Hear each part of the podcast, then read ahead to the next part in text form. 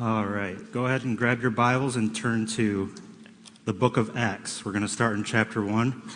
We're going to go kind of overview the first three chapters. But uh, I love what Jeff just said as he was finishing up praying about how we can be the church in the community so that we can serve the community how God wants us to. And uh, that's actually really what we're going to be talking about this morning. So it's really cool when God works like that. Again, we're going to be in Acts chapter 1 starting out there. Um, before we get into it, though, uh, this morning we're going to be talking about are we the church? All right. And I think this is a really great thing for us to kind of look at for our church specifically because up on our wall we says we're not we say we're not going to attend the church we're going to be the church um, and then also it's really kind of cool to think about with what we just had last week about being out at Unity Fest and not being inside the building. It's not about having the nicest building and things like that. We're going to kind of look at um, a little bit of that as we go throughout this morning. Um, but we're talking again this morning about are we the church? And I got to this whole topic um, uh, maybe a couple months back. I was listening to a, a book by Francis Chan, um, who uh, actually, when I was talking to Pastor John about the book, and I said that I was listening to a book by Francis Chan. He goes, "Oh, he goes. Sometimes I, I like to read him, but then when I do, I feel like I'm not doing something right because you know he seems to be like." He's really on top of what God wants him to be doing as a pastor. If you don't know who Francis Chan is, he was a pastor of a church in the United States for a while. Um, church grew and grew and grew, got really big, and then he just suddenly, him and his family, they left. They went over to China.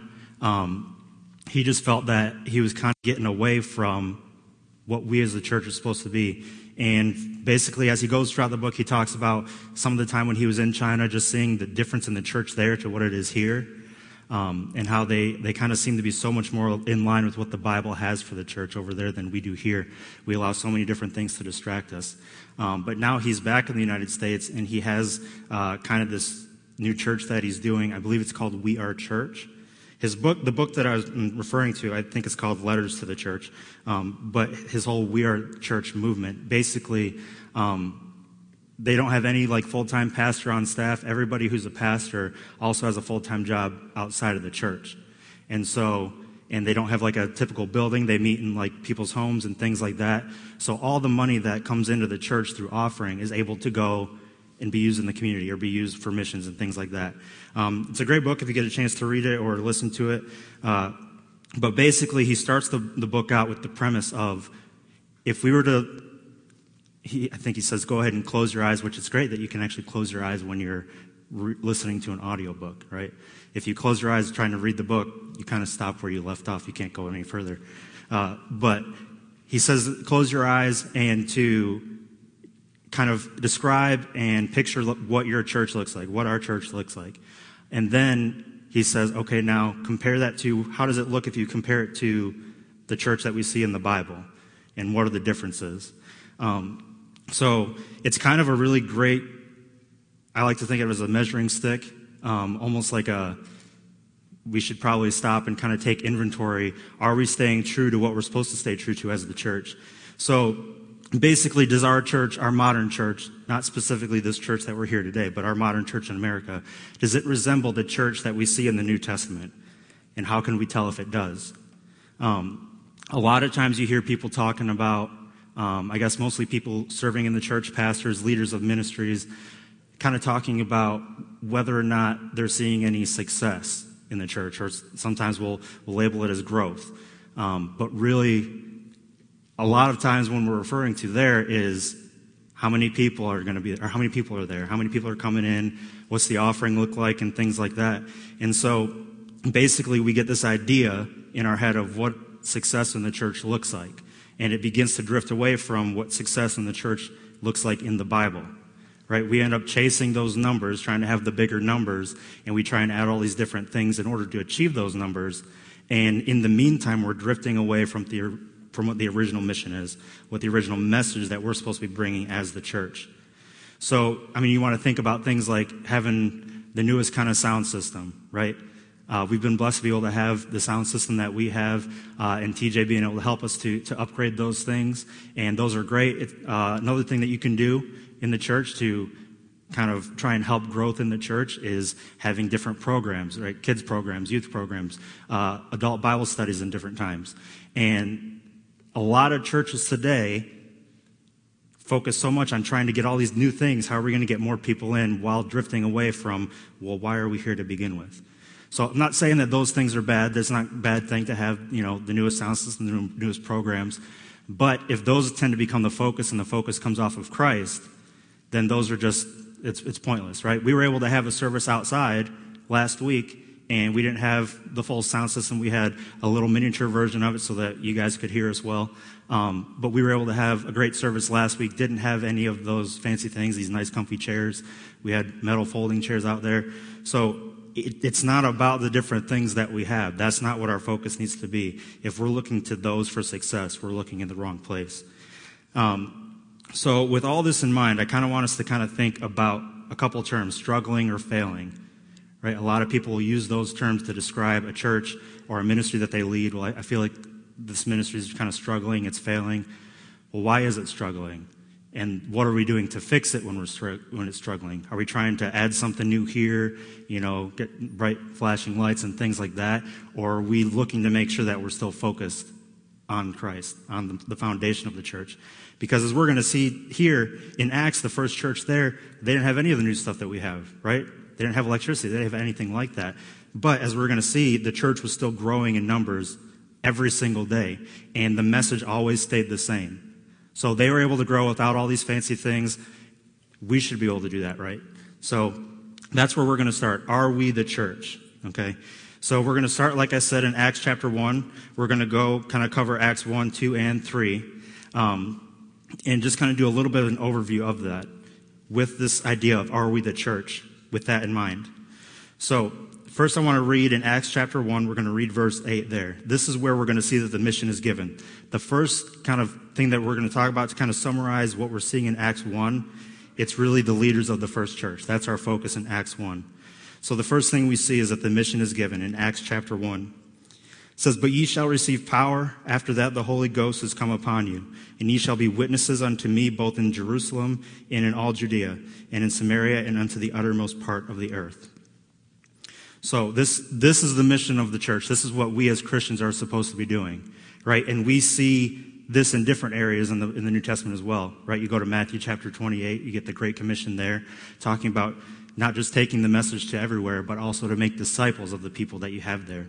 Um, and then even in 2 Timothy 2, Paul's writing to Timothy, and he says in 2 Timothy 2, 2, to the things that you've heard and seen from me, do, and then teach to those who can then go and teach it to others. So it's just this constant cycle of teaching somebody who can then teach others, raise people up, making disciples. So that's the mission that's given. We see here in Acts 1 8 to be witnesses in Jerusalem, Jerusalem, Judea, Samaria, and the ends of the earth. And I'm sure at some point, if, if you've been in church for a certain amount of time, you've probably heard people kind of go into detail of, well, how do I apply this to my life specifically when it's naming these places that are nowhere near where I live, right? And so I'm sure you've probably heard the example of, okay, well, Jerusalem, that's, that's where you live. That's the area right around you, okay? Our community. If you want to think of our church, it's our local community. That's our Jerusalem. And then Judea would be maybe a little bit bigger, right? Maybe our region, maybe even our state, things that we're able to, to help spread the gospel in our region. Um, and then we're going to kind of jump over Samaria for a second, and then to the uttermost parts of the earth. How are we supposed to carry it to the uttermost parts of the earth? Well, we could go, right? God might be calling some of us to, to go into full time missions and go overseas, go to these different places where we can literally physically take the gospel with us and fulfill this mission overseas. But maybe God's not calling us to do that. But we can support those people who do, right? Through prayer, through, through giving offering for those people, for the church to be able to send those missionaries. If you go out here, you see the missionaries that we support on the wall. Those are all people that we take, you know, some of the money that we bring in and we send to them so that they can fulfill this part of the mission. And we can fulfill this part of the mission through them, like I said, through giving, but also through praying for them. There's prayer cards out there that we can grab and be praying for those missionaries who are doing this full time. So, like I said, that's probably something that we've all heard before, that kind of breaking down those different areas. Um, but it, like I said, we were skipping over Samaria for a second, but we're going to come back to that right now. Now, a lot of a lot of you probably know that the Samaritans and the Jews didn't really get along, right? We know this from several different stories. The parable of the Good Samaritan, or when Jesus talks to the Samaritan woman at the well, right? The Jews and the Samaritans didn't get along. So if that's the case and you're a Jewish person, you're not going to be very comfortable going to Samaria to do this, to fulfill this part of the mission. So how do we apply that to us today? Well, Samaria might be where we might not want to go, someplace that's not comfortable for us to go, or maybe a place that's not comfortable for us to share it. Maybe that's at work. Maybe we're uncomfortable sharing with family members just because, well, my family, they know me better than anybody else. So if I try and share the gospel with them, they'll, they, they can point at every single thing that I've done wrong, right? Because they know me better than anybody else. So Samaria might be where it's uncomfortable, uneasy for you to, to share the gospel. All right. And so now the next thing that we're going to look at with the leaders of the first church is that the foundation of the church itself is laid. And we're going to be reading verses 12 through 14 here in Acts 1. Verse 12 says this Then returned they unto Jerusalem from the mount called Olivet, which is from Jerusalem, a Sabbath day's journey. And when they were come in, they went up into an upper room where abode both Peter and James and John.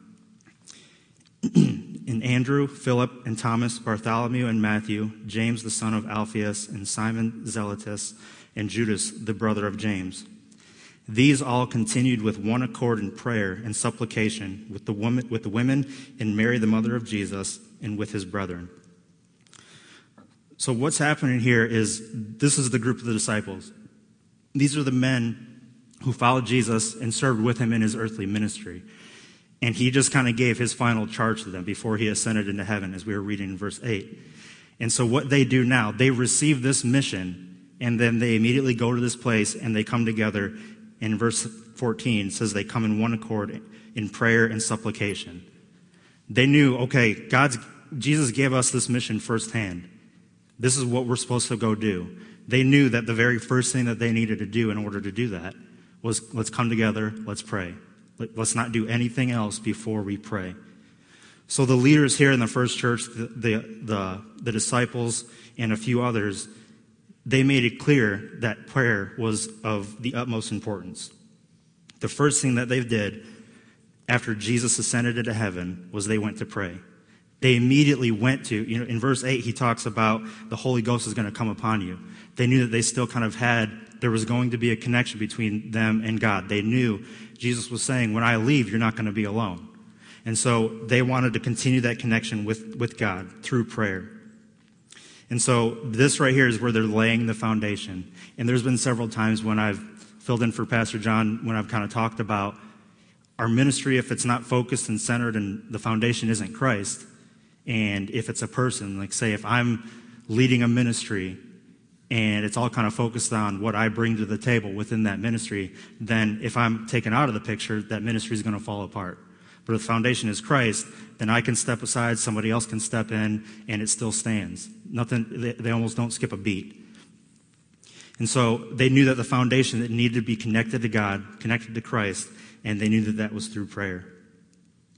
And then finally, in, in chapter 1, we're going to see that they were building their team. So, Acts chapter 1, verse 23 through 26 is where we're going to be. 23 says this And they appointed two Joseph called Barsabas who was surnamed Justus, and Matthias.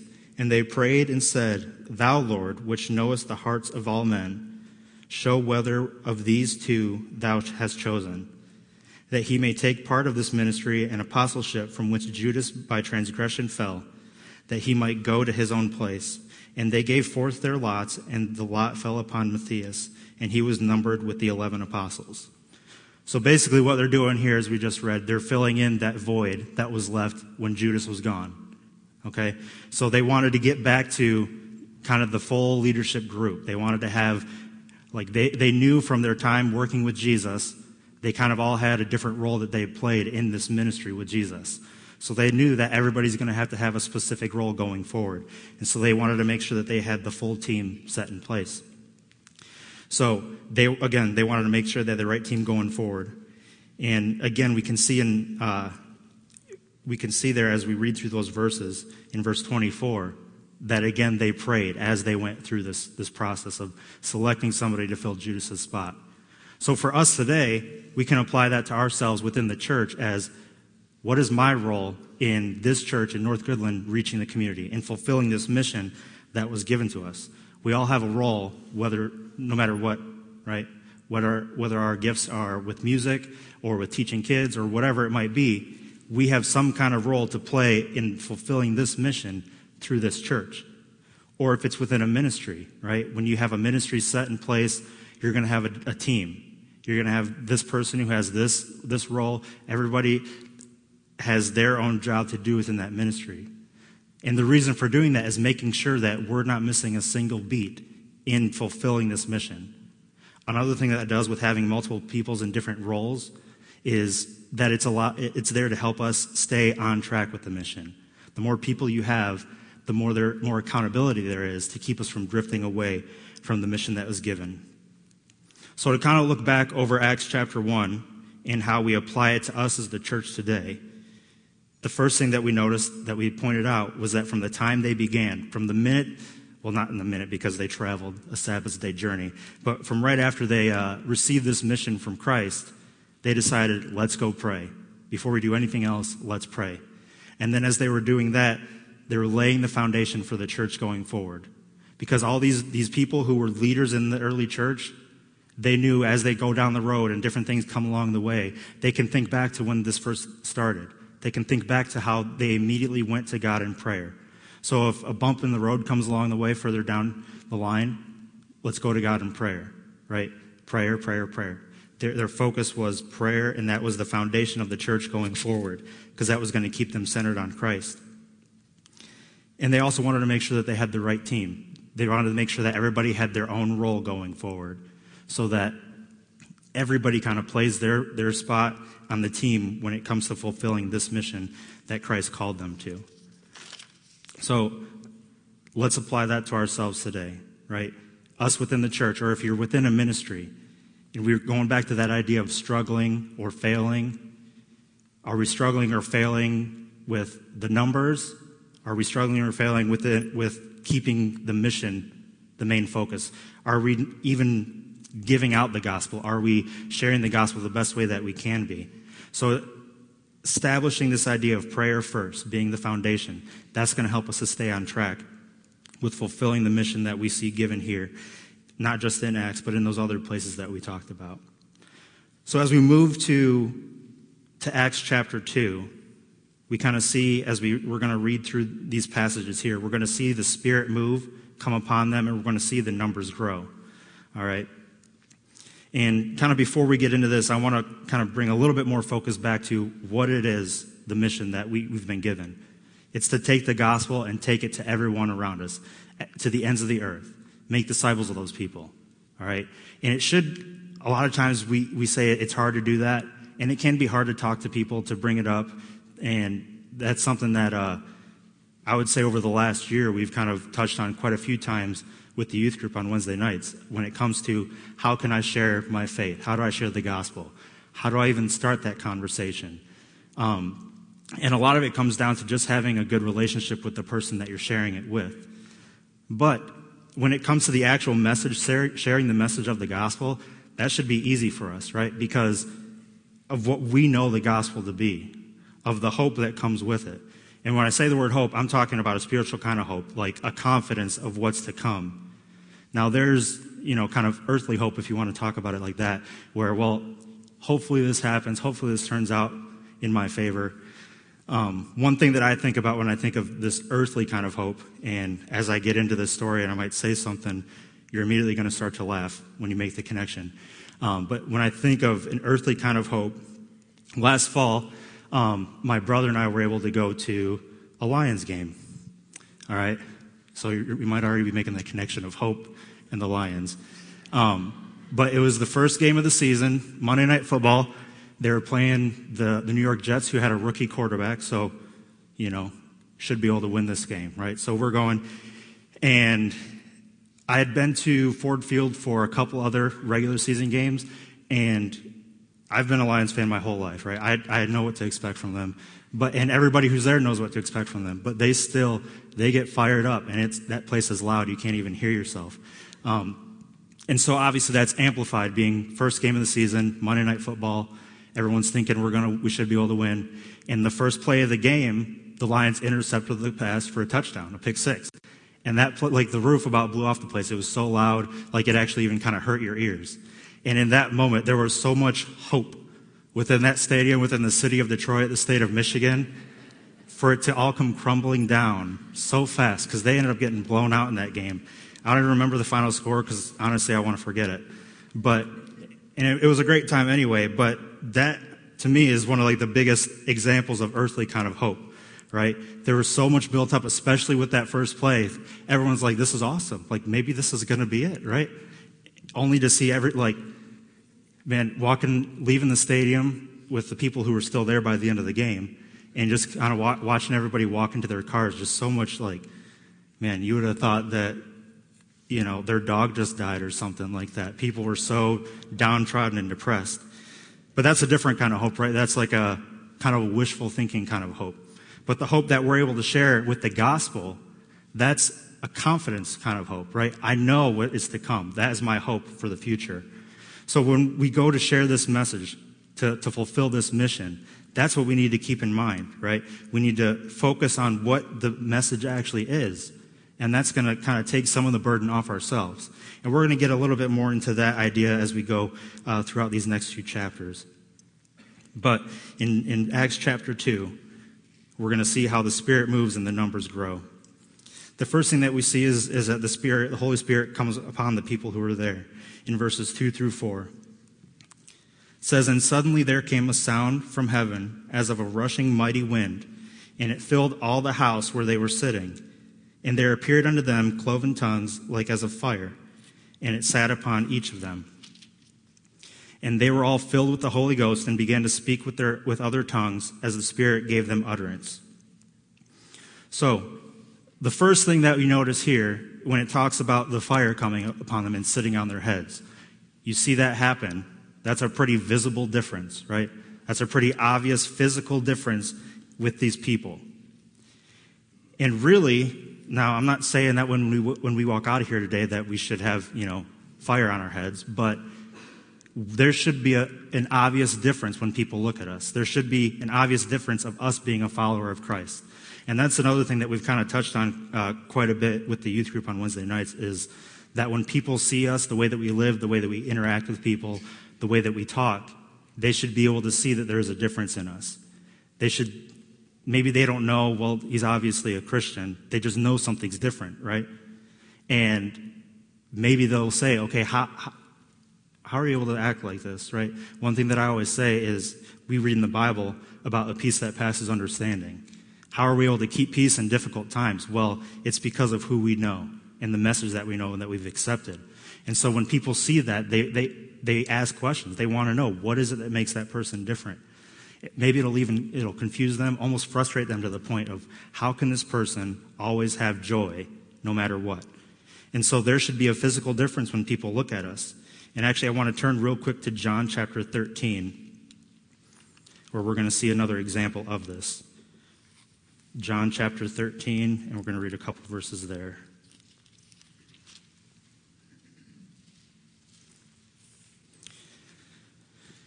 John 13, and we're going to start in verse 34. It says, A new commandment I give unto you, that ye love one another as I have loved you, that ye also love one another.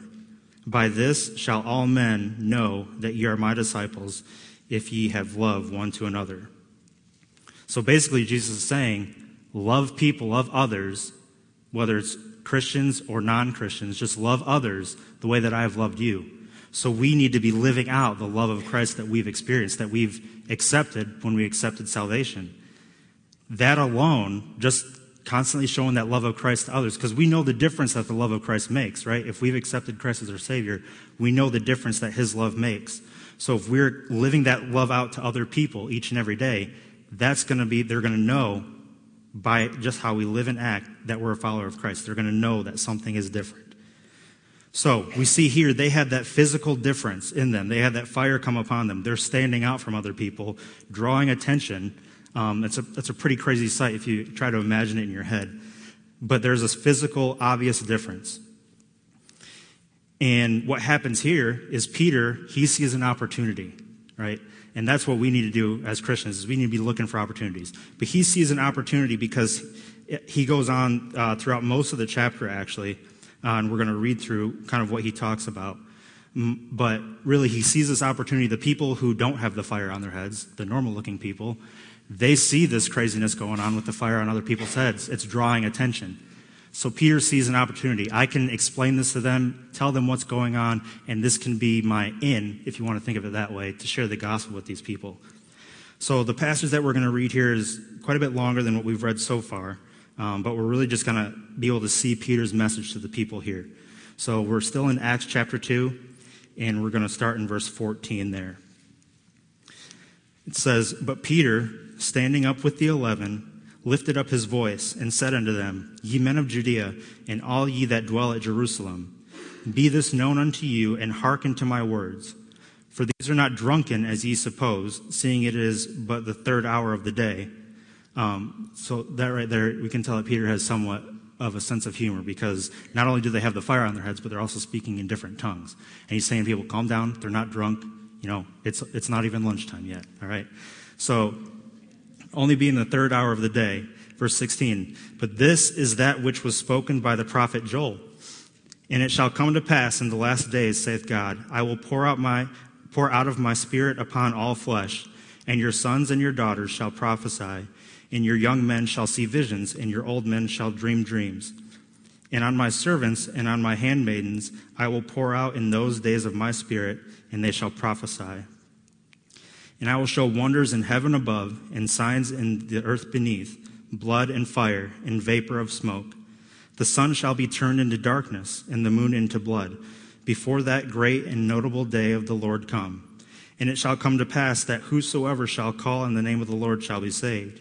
Ye men of Israel, hear these words Jesus of Nazareth, a man approved of God among you by miracles and wonders and signs, which God did by him in the midst of you as ye yourselves also know. Him being delivered by the determinate counsel and foreknowledge of God, ye have taken and by wicked hands have crucified and slain, whom God hath raised up, having loosed the pains of death, because it was not possible that he should be holden of it. For David speaketh concerning him, I foresaw the Lord always before my face, for he is on, the right, on my right hand, that I should not be moved. Therefore did my heart rejoice and my tongue was glad. Moreover, also my flesh shall rest in hope. Because thou wilt not leave my soul in hell, neither wilt thou suffer thine Holy One to see corruption. Thou hast made known to me the way of life. Thou shalt make me full of joy with thy countenance. Men and brethren, let me freely speak unto you of the patriarch David, that he is both dead and buried, and his sepulchre is with us unto this day. Therefore, being a prophet, knowing that God had sworn with an oath to him that of the fruit of his loins, according to the flesh, he would raise up Christ to sit on his throne. He, seeing this before, spake of the resurrection of Christ, that his soul was not left in hell, neither his flesh did see corruption. This Jesus hath God raised up, wherefore we all are witnesses. Therefore, being by the right hand of God exalted, and having received of the Father the promise of the Holy Ghost, he hath shed forth this, which, he, which ye now see and hear. For David is not ascended into the heavens, but he saith himself, The Lord said unto my Lord, Sit thou on my right hand, until I make thy foes my footstool. Therefore let all the house of Israel know assuredly that God hath made that same Jesus, whom ye have crucified, both Lord and Christ. Now, when they heard this, they were pricked in their heart, and said unto Peter and to the rest of the apostles, Men and brethren, what shall we do? Then Peter said unto them, Repeat, re- repent, and be baptized, every one of you, in the name of Jesus Christ, for the remission of sins, and ye shall receive the gift of the Holy Ghost, for the promises unto you and to your children, and to all that are afar off, even as many as the Lord our God shall call. And with many other words did he testify and exhort, saying, Save yourselves from this untoward generation. So, there's a lot of things that we see there, but the main, one of the main things that is happening, kind of the overarching thing that Peter's doing, is he's first he's bringing up prophecy that was given because as we saw at the beginning of him talking, he's mainly talking to Jewish people. He's talking to people in Jerusalem um, and people of Judea. So he knows that they know the prophecy that was spoken. So he's starting out by making that connection to them to explain what's going on. Um, and that's one way that we can be able to share the gospel to others today, is try to make a connection with that person one way or another. Um, obviously, make a personal connection with them to have some kind of relationship, some kind of interaction with them where they feel more comfortable with listening to what we have to say. They see us as more trustworthy. Um, but also make a connection to maybe their interests and things like that. Um, uh, I think it was probably a couple months ago now uh, where we were going through a series on Wednesday nights, and it was a lot about sharing your faith. And uh, one of the resources that Word of Life provided for it was they provided a link to a website where it had a bunch of different they, they, had, they had categorized it by the names of the people, um, but a bunch of different religions. And they used it uh, as far as they had all these different people. This person was this religion, and you know it was it was kind of cheesy to an extent because they had like um, I don't know Matthew the Mormon, and they had you know Jessica the, uh, the Jew and things like that. So kind of alliteration playing with the names there. But really, what it did is you, you click on this different person with their different belief, and it was a great way to kind of show understanding what they believe. How can I make a connection to what the Bible says? Right? So, it, like, for instance, it was talking about the Mormons. Like, you know, I, I appreciate the, you know, the diligence, diligence that the people within your faith have to go and share the message and things like that, right? We know that they, they're all about going door to door, sharing their message. Um, and so it was this great kind of uh, witnessing tool to, first of all, learn more about what these other people believe, but how can I use what I know that they believe to make a connection to the Bible for them, and then show them the truth that's in the Bible. Um, so that was the first thing that Peter's doing. He's making connection to these people. He's saying, This is the prophecy that you know about. It's happening right in front of you. This is what's going on. So he uses this visible difference as an opportunity to share the gospel. So as we are going throughout our daily life, right, whether going to work, spending time with family, whatever it is, we need to look for these opportunities. That God, pray for God to reveal these opportunities to us, that when they're there, that we don't pass them by. And sometimes it, it, might not even be actually bringing out your Bible and showing different passages. It's just an opportunity to share the love of Christ with other people. All right. And, in Peter, he saw this opportunity and he grabbed a hold of it. So how do we put ourselves in a better position to take hold of these opportunities? Well, if we're living and acting and speaking the love of Christ each and every day and living a life that reflects the fact that we believe and trust in Him, then again, people are going to notice those differences. And if we're seeking those opportunities out, praying for God to reveal those to us, we're going to notice them more often. All right? Um, I bring it up quite a bit, but a few years back, we did a men's Bible study where it was about prayer. And one of the things that it talked about was write down your prayer requests. And in doing that, it helped me to realize so much more, even if it was, at least in my mind, a tiny prayer request. I was able to realize when God answered that request because I actually had that written down to where now, as I was going throughout my day, and all of a sudden I go, whoa, that was an answer to prayer, right? Just writing it down, having that to keep that as a reminder of what I asked God for, the, the request that I brought to Him. Now, He might not have answered necessarily in the way that I wanted, but I was able to notice, again, like I said, even the small requests about how God answered prayers. So if we ask God, God, revealed to me an opportunity today where I can share the gospel, where I can fulfill this mission that you gave us as a church, and we ask Him to reveal those chances to us, you're going to notice a lot more like, okay, here's an opportunity. And then as we go into Acts chapter 3, we're going to see where we can get the power to do that. But so we can look to Peter as an example here about how he sees this opportunity that he saw before him. So now let's read a few more verses here um, as we close Acts chapter 2 out. We're going to read verses 41 through 47. This is after Peter, he got up and he, he he talked about the prophecy, made the connection, and then he followed that up with giving the gospel. And then here's what happened after that. Then they that gladly received his word were baptized, and the same day there were added unto them about 3,000 souls. Now, you notice there that it doesn't say you, that they gladly received it. Peter played the newest church podcast. They felt the Spirit move, and then they accepted, and then there's 3,000 souls, right?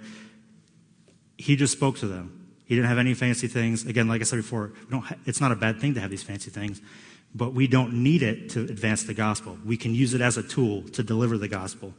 So, un- unto them about 3,000 souls. And they continued steadfastly in the apostles' doctrine and fellowship, and in breaking of bread and in prayers. And fear came upon every soul, and many wonders and signs were done by the apostles. And all that believed were together and had all things common, and sold their possessions and goods, and parted them unto all men, as every man had need. And they, continuing daily with one accord in the temple, and breaking bread from house to house, did eat their meat with gladness and singleness of heart, praising God and having favor with all the people. And the Lord added to the church daily such as should be saved. So we see here that many were saved and that the church grew, right? And the first thing that we see as we're reading through this, that prayer remained a pillar of this early church. When they had come together, they were praying. They were spending time together praying as we read through the latter part of that passage. It remained of the most importance. They came together and they stayed with that idea of, of prayer. And then we also see in verses 42 through 44, we see this idea of unity, that they came together. And that's important for us, especially um, as a church, to be able to reach the community around us the best way possible. If there's this unity within our church, we're not going to be able to fulfill this mission the best way that we can. Or maybe not even at all, because if people know that, okay, that church, they're always bickering, they're always fighting, nobody can really get along there. Somebody comes in and visits, and there's like a clear section of four seats in the middle where nobody sits all the way back, and it's just like completely parted. You walk into that, you go, How do I know which side to sit on? Like, clearly there's sides here. Which side do I pick? There's obviously some kind of division there, so there's no unity. And that was another thing of importance for them. Um, we even saw that back to when they were building and assembling their team, right? They wanted to make sure they prayed to God, revealed to us which one of these two men that should take this position in our team. So they, they understood that they needed to do this together through prayer and to stay together with, together with it. And the mission that was given at the very beginning became the top priority. We see that in verse 45. It says that they sold their possessions and goods and parted them to all men as every man had need. They realized this is kind of where like all those extra fancy things that we talked about at the beginning, how it's not bad to have them, but it's not what we need they realize, okay, and these are the people the, with the three people who just accepted the gospel, right? The people who just now joined the church. They're like, all right, I'm all in. Let's go. I'm going to sell this, sell this, give it to these people who need it. Let's go do this. All right. They understood that this, they could have everything taken away from them, like Job had everything taken away from him, but he still had God. They knew that they still had their, their salvation. They still had Christ and the Holy Ghost. That's all they needed. They could lose everything, but really still have literally everything that they need. So, again, kind of bringing it back to what we mentioned before, they were able, all this was able to happen, this great growth within the church just within one day. And it said that they grew daily. This was all able to happen without trying to fix it with this new program or whatever it might be. Um, but it's important to notice that even as their numbers grew, that we saw that they remained uh, they remain faithful to the original message, to the mission that was given to them. Because let's be honest, as a ministry grows or as a church grows, um, especially if it grows in numbers, you'd be like, okay, we, we want to continue to chase that. We want to continue to grow in numbers and things like that. And maybe you hit a lull where it kind of levels out right? There's a plateau. Or maybe even dip. Okay, what do we need to do next week to change that? We need to get more people to come in. And maybe as we do that, we're trying to find all these different solutions, and the message takes a back seat. Even as they grew daily, and we see in the one day they grew by 3,000 people, they were still able to stay true to the original message. So, as our church, this church here, or our ministries within this church, or the church in our country as a whole. As it grows, we need to make sure, we need to do our part to make sure that we're still on track with the message that we're supposed to be taking out to the world. Basically, it kind of comes down to, you know, when you hear about people who maybe they move to a new area and they're trying to find a church to go to, you know, and they go to this one church and they say, Well, I really like the music that they did there. Or you go to the other one, I like the lighting that they had. I really liked how this pastor talked. It's not bad to have those preferences, right?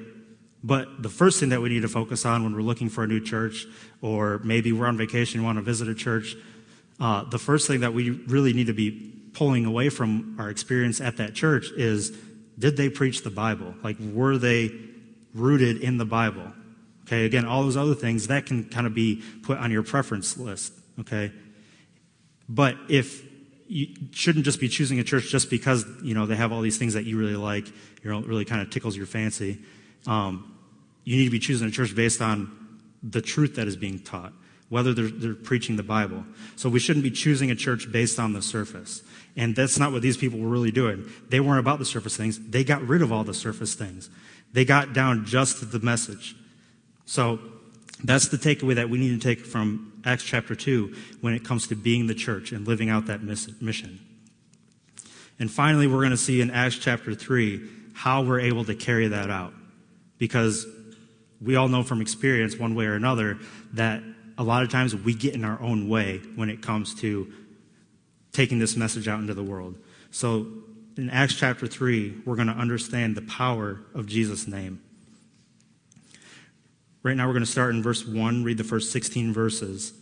It says there in Acts chapter 3 Now Peter and John went up together into the temple at the hour of prayer, being the ninth hour, and a certain man lame from his mother's womb was carried, whom they laid daily at the gate of the temple, which is called Beautiful, to ask alms of them that entered into the temple who seeing Peter and John about to go into the temple asked an alms.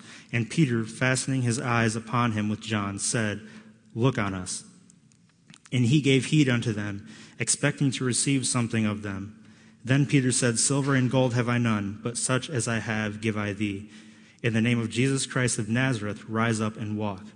And he took him by the right hand and lifted him up, and immediately his feet and ankle and ankle bones received strength. And he, leaping up, stood and walked and entered with them into the temple, walking and leaping and praising God. And all the people saw him walking and praising God, and they knew that it was he which sat for alms at the beautiful gate of the temple. And they were filled with wonder and amazement at that which had happened unto him. And as the lame man which was healed, healed held Peter and John, all the people ran together unto them in the porch that is called Solomon's, greatly wondering. And when Peter saw it, he answered unto the people, Ye men of Israel, why marvel ye at this? Or why look ye so earnestly on us? as though by our own power or holiness we made this man to walk. And the God of Abraham, of Isaac, and of Jacob, the God of our fathers, hath glorified his Son Jesus, whom ye delivered up and denied him in the presence of Pilate, when he was determined to let him go. But ye denied the Holy Ghost, the Holy One, and the just, and desired a murderer to be granted unto you, and killed the Prince of Life whom God hath raised from the dead, whereof we are witnesses. And his name, through faith in his name, hath made this man strong, whom ye see and know, yea, the faith which is by him that hath given him this perfect soundness in the presence of you all. So, for, one of the things I want to kind of pull out that's kind of uh, funny here, and we even saw it in chapter 2, is that Peter, he's kind of good at slipping in a little bit of a guilt trip, right? when he was uh, kind of reminding them of prophecy and giving the gospel in chapter 2. And then even here, he's kind of saying, This is all done by Jesus. Remember the guy that you had crucified? Remember the guy who was before Pilate and you wanted a murderer to be given, be given back to you so that he could be killed? It's almost kind of like, you know, you put yourselves in their shoes as they're sitting there listening to him talk. You're like, okay, we get it, right? We know that we did it. Okay, you don't need to bring it up. But he, he's kind of giving this to them reminding, okay, this is what happened. But again, he's also kind of making connection back to the prophecy, right? He's reminding them, yes, you did this, but this fulfilled the prophecy about all the suffering that he went through. Okay? But mainly, we see here that it was the power of God in the name of Jesus that healed the lame beggar. And Peter made it a point to, to remind the people of that. Yes, he's healed, but it was God who healed him. You look back in verse 6, Peter said, Silver and gold have I none, but such as I have give I thee. In the name of Jesus Christ of Nazareth, rise up and walk. It wasn't Peter, it wasn't just because Peter was the one doing it. It could have been anybody who was doing it. It was the power of God through the name of Jesus who did it. And what I really love in verse 6 there is the first thing that Peter said Silver and gold have I none, but such as I have give I thee. It, it sounds like, hey, listen, I don't really have anything to give you, but I will give to you what I have. And really, what he had to give to him was more valuable than any silver or gold that he could have gotten. So, Peter was kind of saying that he had nothing to give, but really, he had everything to give him, everything that that man needed. And this is another great example of how Peter saw an opportunity, right? He was able to notice the guy who was there, and he saw the need, and he saw this chance to go do something great in the name of God. And it probably could have been a little easy for him to overlook the guy, because probably not the first time Peter's been there. It says here that that guy went to the gate every single day to ask for alms. So he could probably blend in pretty easily, right? If he's going there every single day, and if you've been there multiple times, you almost don't even notice him as you're walking in just because it's almost part of the scenery at this point. That guy's there, he's always there, right? That's why the people, when he came walking inside, they're like, wait, isn't that the guy who's been sitting out there? Some of them might have been thinking, like, I gave that guy something last week, and here he is walking. He didn't need anything that I gave him. But instead, this is a great opportunity that Peter was able to seize to not just help this man, right? Not just use the power of Christ to heal him, but to use it as an opportunity to share with the people who were there. So again, Peter made sure that the people knew whose power healed the lame man. And the power of God in Jesus' name will save those who repent, even though they mistreated Jesus and led to his crucifixion. He's talking here, yes, you did these things. Yes, you delivered him to be killed. But even though you did that, you can still be saved through the power of salvation. And we can take that to us today. You know, a lot of times when you share the gospel with somebody, they might say, well, I've done too many bad things. You know, I can't, God can't save me. And I think it was uh, a few weeks ago um, on a Sunday night, Pastor John was talking about how that's almost like an arrogant thought. Not, you don't realize it's an arrogant thought if you've said it or if you hear somebody say it, but you're kind of saying, I've done so bad that even God can't, can't save me, right? The sins that I've committed, they exceed God's power. Well, aren't you awesome, right? But again, that's not really the idea that people are thinking when they say that, but it kind of comes off that way to an extent. But no matter what we've done, no matter what the people that we're sharing the gospel with have done, if they accept the gift of salvation, they can be saved. God's able to cleanse all sin. Okay? So we see in verses 17 through 26 when Peter kind of goes into this idea. It says, And now, brethren, I wot that through ignorance ye did it, and did also your rulers.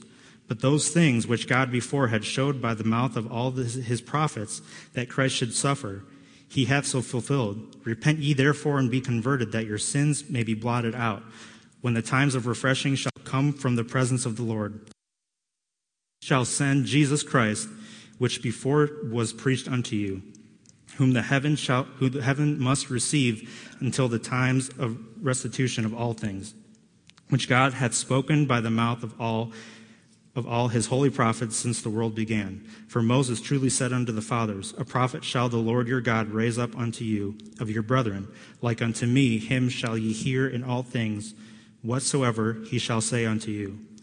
And it shall come to pass that every soul which will not hear that prophet shall be destroyed from among the people. Yea, and all the prophets from Samuel and those that follow after, as many as have spoken, have likewise foretold of these days. Ye are the children of the prophets and of the covenant which God made with our fathers, saying unto Abraham, And in thy seed shall all the kindreds of the earth be blessed. Unto you, first of God, having raised up his son Jesus, sent him to bless you in turning away every one of you from his iniquities. So again, as we're reading this, we can tell that Peter is definitely speaking to Jews. But again, he's kind of pointing out, saying, yes, you did these things. Yes, you helped lead Jesus to crucifixion. But he's reminding, of, reminding them that it was prophesied that he was going to suffer and, and that he was going to go through all of this. And he even kind of says that through your ignorance you did it, and so did your leaders. He's saying, yes, you did it, but you didn't really understand at the time what you were doing, right? Because there was many people, even as Jesus was in front of them and even said to them, claiming that he was the Messiah, they still didn't make the connection. They still didn't believe that he was. So he's saying, yes, you led Jesus to crucifixion. Yes, you did these things, but this was going to happen, right? It was prophesied. It was going to happen either way. Don't let the fact that you did this hinder you from accepting this truth that we know as the gospel because he said, even though you've done that, he can still save you. So again, Peter told them, he reminded them that they were ignorant, that they didn't, they kind of really didn't even know any better what they were doing at the time. Now you know, now you can repent, and now you can accept the truth because we know that those things were prophesied. Despite all of these things, you can be saved. So, us as the church, whether it's the church as a whole or a ministry within the church, we need to recognize the power of Jesus' name going forward. How are we supposed to take this, this message of the gospel out into the world around us as the church? How are we supposed to do that? Well, start with prayer, right? That's what they did here. Start with prayer and then understand that everything that we're doing, we need to be doing in Jesus' name. And really, that takes pretty much all of the burden off of us. All we have to do is just be the tool that goes out and, and spreads the message. It's God's message, right? We're doing it through prayer and the power of His name. He's just using us to go do that. So it takes a lot of the burden off of us to go do this. Um, but it can be really easy. It's a lot easier to say that than to actually live it out, right? To say, well, you know, God can do anything through us. He's able to use us to, to fulfill all of these things. But again, we need to remember what the power of Jesus is the power that's in his name, right? That was the, the, power of God through Jesus. That's what saved us to begin with. No matter what we did, he was still able to save us. So if we understand and we are confident in our salvation enough to know that it was the power of God that saved me, then we should be confident that the power of God can help us to then take that message and share it with other people. Okay, so really when we're coming up with answers as to why we can't do it, it's just a bunch of excuses, right? And if we're again leaning on the power of God to use us to do this, the pressure's off of us. So again, through prayer and the power of Jesus' name, we can take this message to the world around us. We can fulfill this mission that was given. So to kind of wrap things up, the mission that was given to the church was pretty clear, right? We saw it even in a couple places. But in Acts 1 8, he says that the Holy Ghost is going to come upon you and that you'll be witnesses of me in the entire world, starting around you, close to you, and extended to the ends of the earth, right? And we know again from Matthew that we're also supposed to make disciples of those people so that they can go do the same thing. So the mission that was given was pretty clear. And that's the mission that we need to take out into the world today. So that, in this example here, is really our measuring stick to evaluate are we really the church?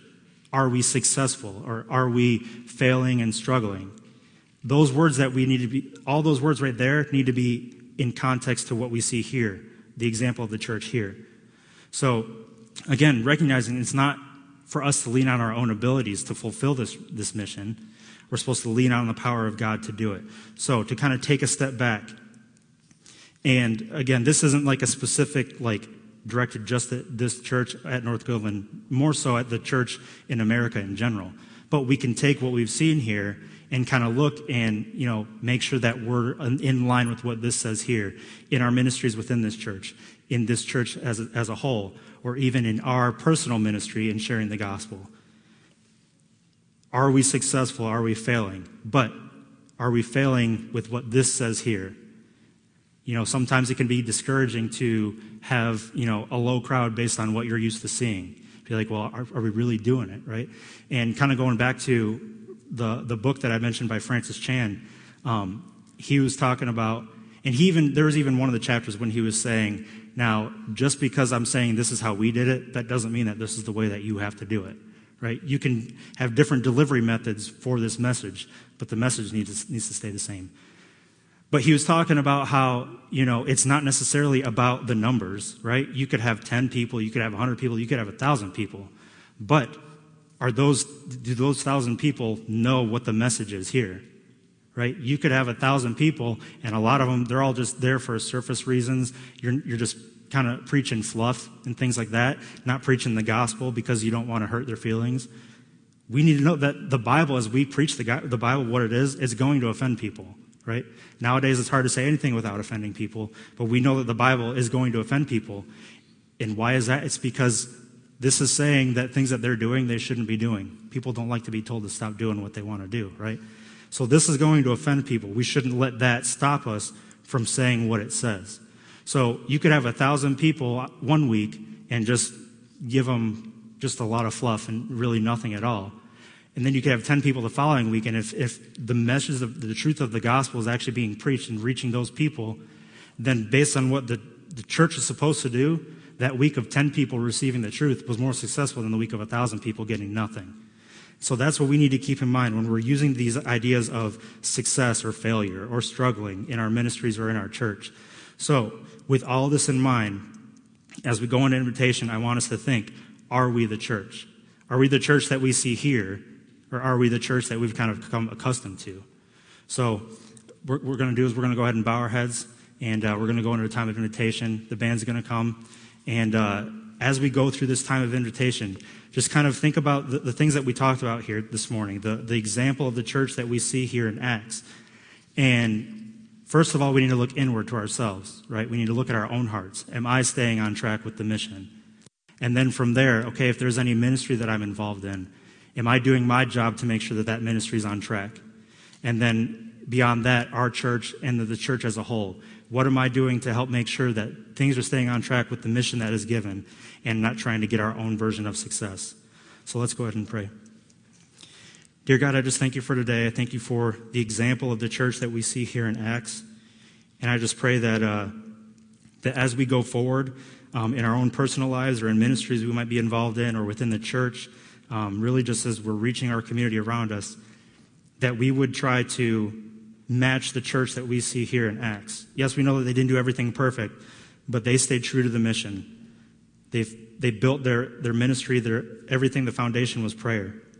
And I pray that we would do the same, that we would uh, understand the importance of prayer going forward and to just stay true to the mission and to lean on your power in the name of Jesus to, to help carry that mission out. That we wouldn't rely on our own abilities, God, that we would trust in you to help us carry that mission out. So just be with us as we're here today, as we leave and go throughout uh, the rest of the day, whatever our plans are, or maybe this week. God, I pray that we would be able to notice these opportunities to help spread the message that we know that we're supposed to be sharing. Just allow us to be able to uh, maybe make adjustments that we need to make in order to better align with the example that we looked at this morning, God. Just be with us throughout this morning and pray everything in Jesus' name. Go ahead and stand with us. We're going to sing through a song here. And uh, if, if, if you want to come forward and, and pray here or you want to pray in your seats, just kind of take, take a look at ourselves first, again, because that's where it starts. Look at our own hearts. Are we aligned with what we need to be doing as the church?